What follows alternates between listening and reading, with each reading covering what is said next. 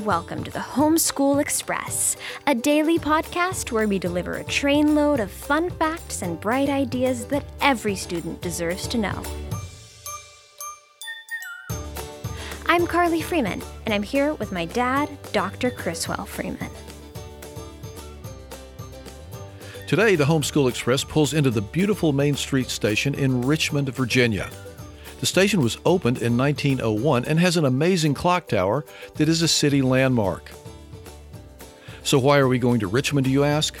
Well, if you know your state capitals, you already know that Richmond is the capital of Virginia. And Virginia is the state we'll be talking about today.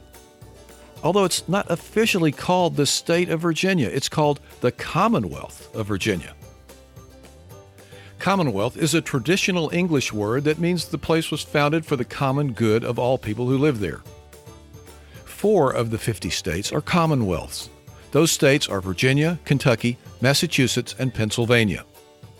We'll get to the other three commonwealths in other podcasts, but today we roll into the state that is the birthplace of eight U.S. presidents, more than any other state.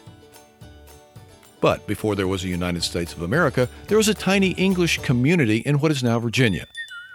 That little village was called Jamestown, where, in 1607, the first English community was established in what would eventually become the good old U.S. of A.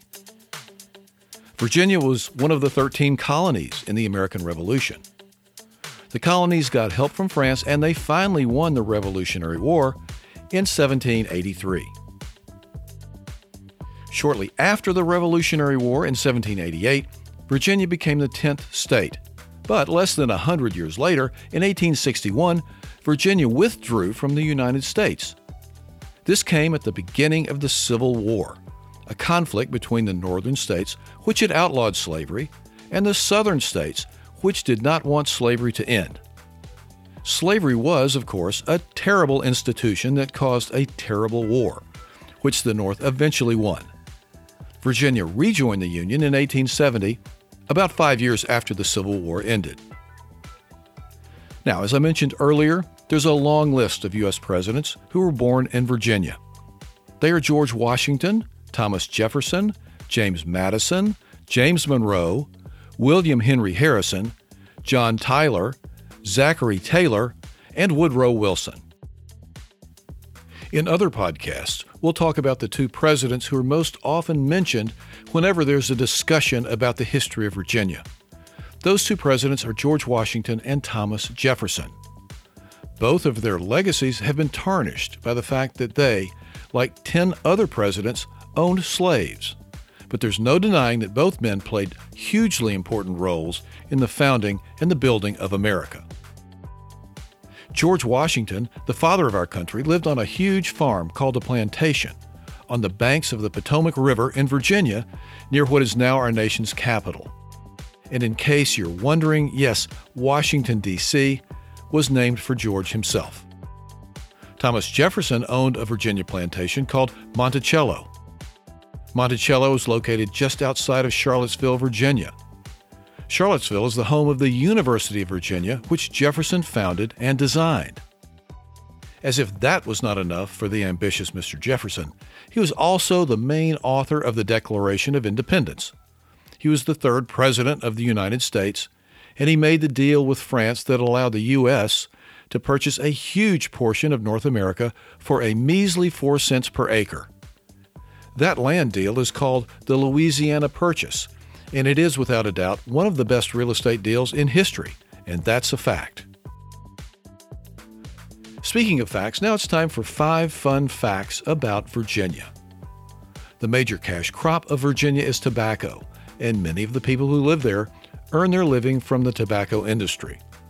Of course, my advice to you is to never, never, never start smoking. Don't even experiment with a single cigarette because you might accidentally like it. And if you did, you'd probably become addicted. Smoking is a very expensive habit. It takes years off your life, and it's really hard to quit.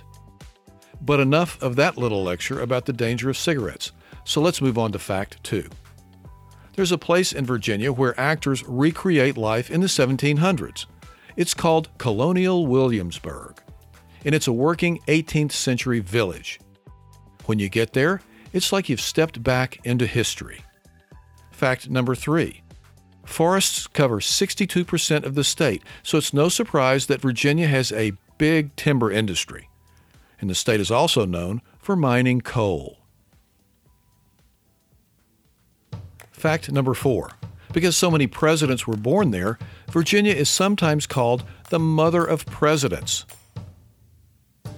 Fact number five the Pentagon, which is the military headquarters for the Department of Defense, is located in Arlington, Virginia, just outside of Washington, D.C.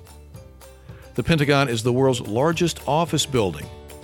It has seven floors and has about three times more office space than the huge Empire State Building in New York City. There's lots more to learn about Virginia, but you probably have some other things that you need to do today. So, before we say goodbye, it's time for Carli's Corner, where she's going to share some advice from the man who lived at Monticello. Thomas Jefferson did many things very well, but he wasn't particularly good at managing money. In fact, he really, really, really liked to spend money, and he racked up quite a bit of debt in his lifetime. So it's kind of ironic that he probably should have taken his own advice when he said, quote, never spend your money before you have it. Since you're a homeschooler, you can talk to your parent, your teacher, or your homeschool helper about money and what's a wise, reasonable way to spend it. You can learn how to save, you can learn how to invest in a bank account, and learning these things now while you're still a student will help prepare you to be a better adult. Carli's right.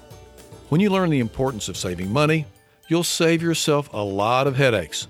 So today and every day, stay smart, save smart, have fun in homeschool, and be sure to stay on the right track.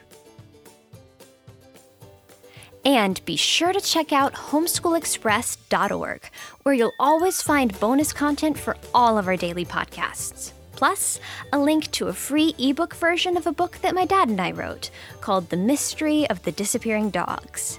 It's the first book in a series about a girl detective, her brainy big brother, and their family who travel together homeschooling in their own private train car, finding adventures and mysteries all along the way.